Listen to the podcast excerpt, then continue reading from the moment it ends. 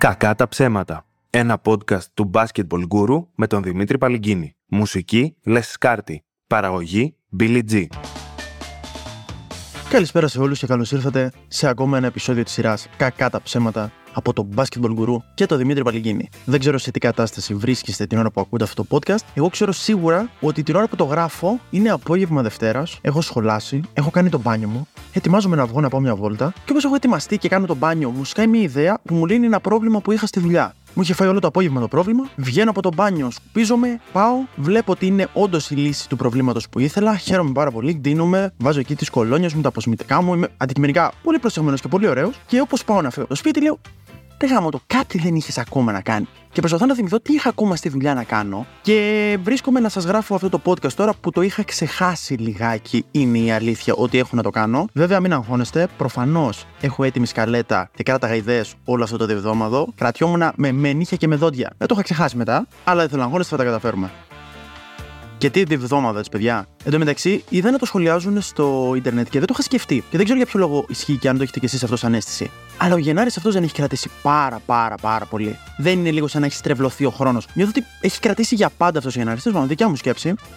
Πριν λίγες εβδομάδες είχαμε τον Derby Παναθηναϊκός Ολυμπιακός στο μπάσκετ που κέρδισε ο Παναθηναϊκός εντός έδρας και είχα βάλει να, να δω λίγο και ξεκινάει ο αγώνας και λέει ο εκφωνητής του αγώνα: Καλωσορίζουμε εδώ πέρα τους φαν του μπάσκετ και της δημόσιας τηλεόρασης. Ποιοι είναι οι φαν της δημόσιας τηλεόρασης, Ξέρετε κάποιον φαν της δημόσιας τηλεόρασης; Και στο τι είπες, τι ήταν αυτό; Δηλαδή υπάρχει κάποιος πιστεύετε που πλακώνεται με άλλους, ξέρω εγώ, βγαίνει έξω στον δρόμο και ρωτάει τι βλέπεις; Αντένα, πλά, βγάλει την πλούζα σου, ρε, βγάλει την πλούζα σου, ρε, βγάλει την πλούζα. Πώς το έχει ακριβώς στο μυαλό του Χατζηγεωργίου, δεν μπορώ να καταλάβω. Ότι θα πάρεις τηλέφωνο φίλος σου, τι θα κάνεις απόψε, ρε, πάμε για καμιά μπύρα; Φίλε, δεν μπορώ, θα κάτσω να δω έρτ. Τι έρτ, τι έχει; Ό,τι έχει. Ρε φίλε, έχει Παναθηναϊκός Ολυμπιακός, δεν βλέπεις καν μπάσκετ. Φίλε, την ομάδα της στηρίζει μόνο στα εύκολα, την ομάδα της στηρίζει πάντα. Έρτ 2 στα εύκολα, ερτάρα στα δύσκολα. Εν τω μεταξύ, στη διάρκεια αυτού του αγώνα έγινε ένα δυσάρεστο γεγονός. Πέθανε ένας οπαδός του Παναθηναϊκού που είχε πάει να δει τον αγώνα. Νομίζω ότι στο γήπεδο, αν κατάλαβα καλά. Και υπάρχει όλη αυτή η αηδία, η αηδία γύρω από τέτοιες καταστάσεις που όταν βγαίνει μια είδηση για έναν άνθρωπο που είναι κάτω από 70 χρονών ότι πέθανε, προφανώς παίρνουν στα σχόλια και γράφουν Α, μήπως είχε κάνει και το εμβόλιο. Ξαφνική τι απορώ. Απορώ γιατί πέθανε. Αν απορεί γιατί πέθανε, άνοιξε το άρθρο και διάβασε. Έπαθε καρδιακή προσβολή. Και ήταν ένας τυπάς που με τρίγκαρε παραπάνω και γι' αυτό το αναφέρω γιατί παίζουν γενικά αυτά τα σχόλια. Ένας που με τρίγκαρε. Γιατί, OK, okay, δεν έχει σεβασμό στον άνθρωπο που έφυγε. Κανένα. Στην οικογένειά του τίποτα. Στα αρχίδια σου. OK, okay, το δέχομαι. Μια χαρά. Ρε φίλε, πάει και γράφει ο άνθρωπος. Νέος άνθρωπος. Και να φύγει έτσι και μάλιστα την ώρα του αγώνα. Τι λες, ρε αστυνόμο με γκρε; Πώς μπορεί ακριβώς να επηρέασε αυτό, δηλαδή εκεί σου κίνησε τις υποψίες εσένα, ε; Λες, OK, να πεθάνει νέος άνθρωπος από καρδιά. Εντάξει, το έχουμε ξαναδεί. Αλλά να φύγει την ώρα του αγώνα και μάλιστα αγώνα της ομάδας του. Έπαιζε η έρτα εκείνη την ώρα. Αλλά μιας και μιλάμε για έλλειψη αξιοπρέπειας και ελληνικό αθλητισμό, κάτι το οποίο παίζει όχι μόνο στον ελληνικό αθλητισμό, παίζει παγκοσμίως σαν φαινόμενο. Το παρατηρούμε πρόσφατα τώρα, έχει γίνει και στην Ελλάδα ξανά και γυρίζει και στριφογυρίζει σαν θέμα. Είναι αυτό το πράγμα που όταν ένας αθλητής, ο οποίος είναι ψηλογνωστός, θα φτιάξει, αρχίζει να εμφανίζεται, αρχίζει να βγαίνει ή οτιδήποτε συνάπτει μια σχέση με μια γνωστή, διάσημη, celebrity και κάνει ένα κακό παιχνίδι, ξεκινάει ένας οχετό σχολείο που είναι άντε μωρέ, τον ξεζούμισε μωρή, άντε μωρέ, άσε το παιδί, νέο παιδί να παίξει λίγο μπάλα, τον έχει φάει, τον έχει φάει, καριό. Και γίνεται ένας χαμός τέτοιος, παίζει πάρα πολύ. Παίζει και στο NBA αυτό με τις ε, Jenner, με τις Kardashians, με τις Jenner, δεν θυμάμαι. Παίζει πάρα πολύ. Μου φαίνεται τρομερό ενοχλητικό. Πέρα από ότι μου φαίνεται πάρα πολύ σεξιστικό. Ρε το, δεν σκέφτεσαι λίγο ότι. Α πούμε, η τωρινή περίπτωση είναι ο Φώτσο Ιωαννίδης που έχει γίνει αυτό και μας έχουν πρίξει τα σηκώτια με το Φώτο τον Ιωαννίδη και τη σχέση του και ανέβασε για τα γενέθλιά του. Πώς μια χαρά τα παιδιά. Τι, ότι τώρα ο Φώτσο Ιωαννίδης πρώτη φορά έκανε σεξ τώρα. Γι' αυτό Γι' αυτό ε, δεν έχει βάλει γκολ 1,5 αγώνα. Πω, πω, πω, και τι πάθαμε. Τώρα δηλαδή περίμενε μια χαρά παιδί, ωραίο παιδί, έξυπνο παιδί, μπορεί να μιλήσει. Παίζει στον Παναθηναϊκό μπάλα, παίζει στην Εθνική Ελλάδος, βγάζει πόσα χιλιάρικα. Είναι γαμάτος τυπάς. Περίμενε να κάνει σεξ να βάλει το πέναλτι με τη Μαρσέη. Δόξα τω Θεώ και είδε γυναίκα και γύρισε να τον κοιτάξει άνθρωπος. Ότι τώρα αυτό, παιδιά, εδώ δε. Πρώτη του σχέση το παιδί, μωρέ, πρώτη του σχέση το παιδί δεν μπορεί να το διαχειριστεί. Εντάξει, εφόσον μιλάμε για έλλειψη αξιοπρέπειας, δεν γίνεται να μην αναφερθούμε στο highlight του διβδόματου, στον MVP αυτού του διβδόματου. Θα το πω, το φιδιπίδι αυτού του διβδόματου, τον κύριο Άκη Παυλόπουλο, ο οποίος πέταξε προφανώς το τρελό σχόλιο με το μια οικογένεια μπορεί να χορτάσει με τέσσερα σάντουιτς, με τέσσερα τόστ. Μια οικογένεια χορταίνει με τέσσερα τόστ. Όχι σαν παλιά που φτιάχναν 10 και τα πετάγανε τα μισά, επειδή ήταν το highlight του διβδόματου, σκέφτηκα διάφορα πράγματα, διάφορα αστεία γύρω από το TOS, γύρω από τον Παυλόπουλο, γύρω οτιδήποτε, γύρω από το Skype. Αλλά μετά μου ήρθε ότι είναι MVP. Δεν χρειάζεται στόλισμα. Το καλό φαγητό δεν θέλει μπαχάρια. Η δήλωση αυτή από μόνη της στέκεται κομικά. Θεωρώ εγώ. Μου κάνει τρομερή εντύπωση το πόσο έλλειψη αξιοπρέπειας μπορεί να έχει κάποιος άνθρωπος. Μου φαίνεται εντυπωσιακό το πόσο έλλειψη αξιοπρέπειας μπορεί να έχει και να δέχεται να πει αυτό και να πεις: Έχεις κάποιες απόψεις, ρε φίλε. Προσπαθείς να δικαιολογήσεις τα αδικαιολόγητα. Δεν τραβάς κάπου έναν κόφτη να πεις ότι ρε γαμό το εντάξει, μήπως ακόμα και για μένα αυτό παρά είναι ξεφτύλα. Οπότε λέω σβήσω όλα τα αστεία τέλος. Θα βαρύνουμε λίγο το κλίμα, θα πάμε στο χώρο της τέχνης. Ο ηθοποιό, ο κύριος Τότσικας, έκανε μια δήλωση αυτές τις μέρες για το πόσο πολύ χρησιμοποιείται ο όρος όμορφος και πώς έχει καταλήξει να είναι πλέον bullying. Και σκεφτόμουν να είχα τα προβλήματά σου, ρε Τότσικα. Πραγματικά να είχα τα προβλήματά σου. Να είχα τη δυνατότητα να με πετάνε κάπου, να στέκομαι σαν ξυλάγκουρο, να δυσκολεύομαι να υποκριθώ μέχρι και το πτώμα, να με βάζουν σε σχολική γιορτή να κάνω το γρασίδι και να με πιάνει λόξιγκας να καταστρέφω την παράσταση, αλλά να συνεχίζω να παίρνω ρόλο γιατί είμαι ωραίος. Αυτό ρε Τότσικα πραγματικά δεν μπορώ να φανταστώ. Δεν πήγα καν να διαβάσω το άρθρο. Μπορεί να έλεγε μέσα ότι και εγώ είμαι και ηθοποιός, δεν είμαι απλά ένα ωραίο πρόσωπο. Ε, δεν μας σχέζει. Δεν μας σχέζει, ρε Τότσικα. Με ενοχλούν πολύ, μου τριγκάρει λίγο, με ενοχλούν πάρα πολλοί άτομα που το έχουν αυτό, που είναι πάρα πολύ εμφανεί, είναι πάρα πολύ ωραία και προσπαθούν επιτιδευμένα σε φωτογραφίες τους, ωραία, να είναι άσχημοι. Ξέρετε, βάζουν φίλτρα, κάνουν χαζές γκριμάτσες, βάζουν κουνημένες φωτογραφίες που είναι ό,τι να είναι. Αλλά πάντα είναι τόσο ωραίοι που ακόμα και σε αυτές πάλι ωραίοι είναι εργαμότο. Και με ενοχλούν ότι προσπαθούν. Εγώ έχω, έχω μια φωτογραφία προφίλ από το 2019, από το Erasmus, ξέρω εγώ, που κάτσε μια φωτογραφία, βγήκα αξιοπρεπής, την έχω κρατήσει εκεί πέρα, την έχω κορνιζάρει. Προσπαθώ να κρατάω το ίδιο κούρεμα, το ίδιο μουζι, να μεγαλώσω, δεν τρώω το φαγητό μου, να μην ψηλώσω, να είμαι ίδιος. Και έχουμε και τον Ντότσικα να μας λέει τα δικά του. Εντάξει, ξέρω εγώ. Μπάζει, λέω. Εντάξει, με τι είναι τόσο ωραίος είναι ο Τότσικας. Είναι τόσο ωραίος. Σας αρέσει. Καλά. Τώρα στο σημερινό part της εκπομπής που λέγεται «Τι συμβαίνει στους δρόμους γύρω από το σπίτι μου και για ποιο λόγο οι οδηγοί κάτω από το σπίτι μου προσπαθούν να επανεφεύρουν το κοκ» Ανέβασε ένα story, δεν ξέρω τώρα πόσοι με έχετε στο Instagram και πόσοι μπορεί να το είδατε. Ανέβασε ένα story γιατί κάτω από το σπίτι μου ήταν ένα μάξι, του είχαν σηκώσει τους ολοκαθαριστήρες και εγώ το βγάζω φωτογραφία και το ανεβάζω και λέω: Περιμένουμε χιόνια εδώ πέρα. Δεν ξέρω για εσάς, εμείς περιμένουμε χιόνια από ό,τι φαίνεται στην περιοχή. Και μου σχολιάζει μέσα σε μία ώρα τρία-τέσσερα άτομα που μένουν όλα στο κέντρο. Τι λες, ρε Μαλάκα; Αυτό το κάνεις όταν όλος έχει παρκάρει σαν χαζός και πας και τους σηκώνεις του ελοκαθαριστήρες για να το δείξεις. Μια κοπέλα μου λέει: Εμένα μια φορά μου σπάσαν τους ελοκαθαριστήρες. Και από εδώ και πέρα, αν παρκάρω σε σημείο και θεωρώ ότι μπορεί να πειράξει κάποιον, τους σηκώνω από μόνη μου. Φάση η λευκή σημαία. Και το κοινό που είχαν όλα αυτά τα άτομα που μου λέγανε τι λες ρε ηλίθιε είναι ότι όλοι μένουν ζωγράφου και παγκράτη. Όλοι.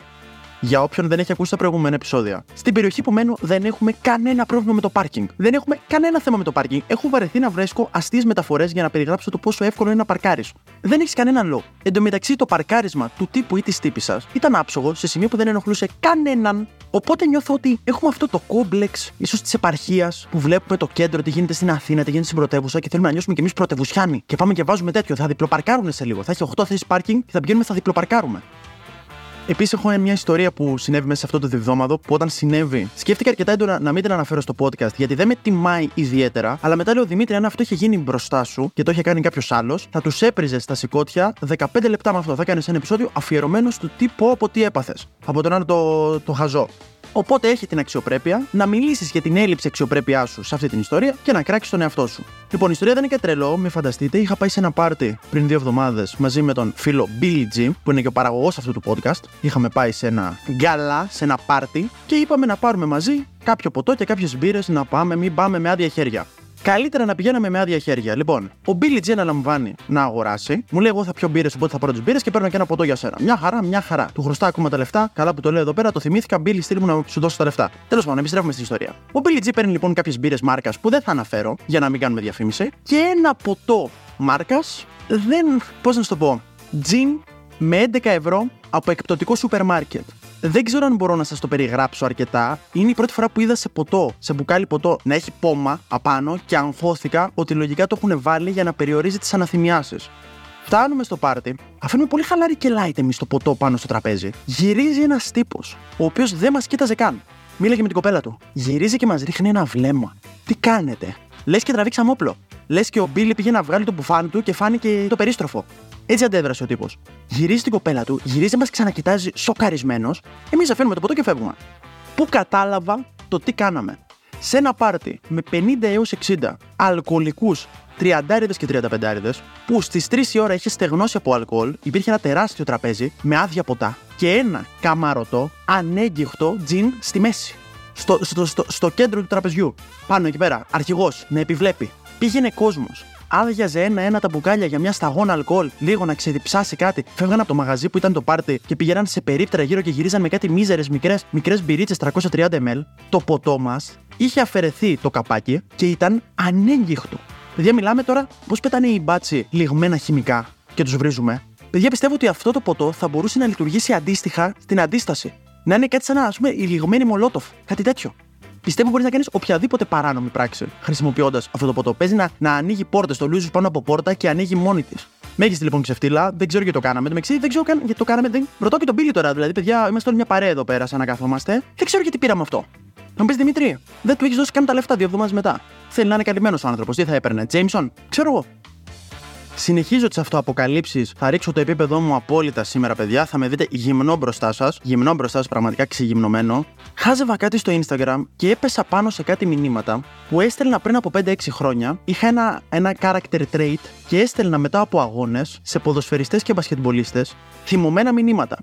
Δεν έβριζα δεν ήμουν τόσο κάγκουρας, δεν ήμουν τόσο μαλάκας. Δεν έβριζα τόσο. Αλλά έλεγα ό,τι μπορείς να φανταστείς. Ό,τι έχω στείλει, παιδιά, έχω στείλει στο Λούκα Ντόνσιτ, μήνυμα το 18, το 19, δεν θυμάμαι, στα αγγλικά, Πού θες μωρέ να πας στο NBA που δεν μπορούσες να περάσεις το θανάσι αντί το κούμπο. Μιλάμε για τέτοια, τέτοιο βαθμό παράνοιας. Έχω στείλει στον Μπακασέτα μήνυμα παίχτης που μπήκε στο 85 και έτρεχε πιο αργά από όλους που ήταν από το 1 μέσα. 11 γράμματα ξεκινάει από μη. Μου στέλνει μια μούτζα ο Μπακασέτας, το απαντώ να το πάρει το ποτάμι. Ήμουνα, ήμουνα τραγικός, ήμουνα γελίος, ήμουνα και 20 χρονών, εντάξει. Το λέω λίγο δικαιολογητικά για να δικαιολογηθώ. Το λέω λίγο δικαιολογητικά για να δικαιολογηθώ, έτσι. Έτσι λειτουργεί συνήθως.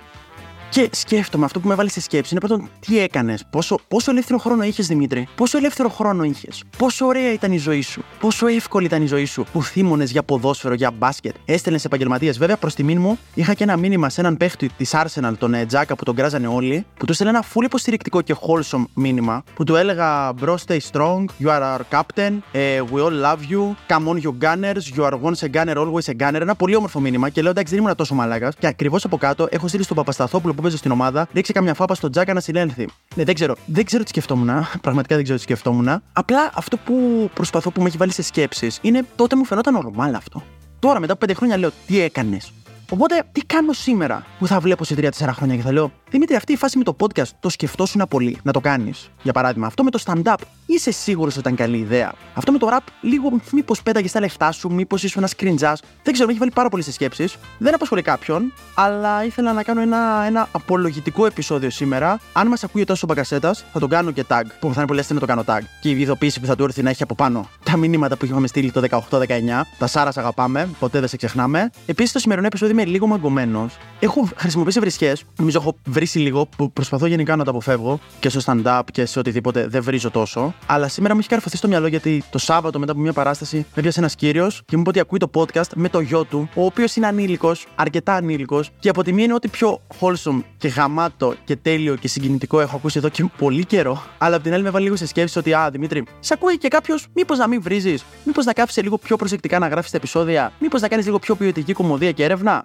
σω από την επόμενη φορά, παιδιά, με συγχωρείτε, πρέπει να βγω. Ήσασταν εδώ για άλλη μια φορά σε ένα ξεγύμνομα Μπίλι, στείλε μου να σου δώσω τα λεφτά. Οι υπόλοιποι κάντε με follow, κάντε με stories, ε, στείλτε μου κανένα μήνυμα. Εν τω μεταξύ μου είχε στείλει ένα παιδί κάτι μηνύματα. Είχαν έρθει στα αιτήματα, δεν τα είχα δει ποτέ. Λέω εγώ, στείλτε μου μηνύματα, παιδιά, κάντε με follow. Και μετά σας γράφω. Πρέπει, πρέπει να δουλέψω λίγο την παρουσία μου στα social media. Ωστόσο, μέχρι την άλλη φορά, όσο εγώ δουλεύω αδιάλειπτα την παρουσία μου στα media και όσο ταυτόχρονα πρέπει να δουλέψω και λίγο τα outros μου, είναι λίγο αδύναμα, θα παραμείνει ο Δημήτρης Παλυγκίνη, θα παραμείνει το κακά τα ψέματα, θα παραμείνει το basketball guru. Τα λέμε. Ήταν το Κακά τα ψέματα. Ένα podcast από τον Basketball Guru με τον Δημήτρη Παλυγκίνη. Μουσική Λεσκάρτη. Παραγωγή Billy G.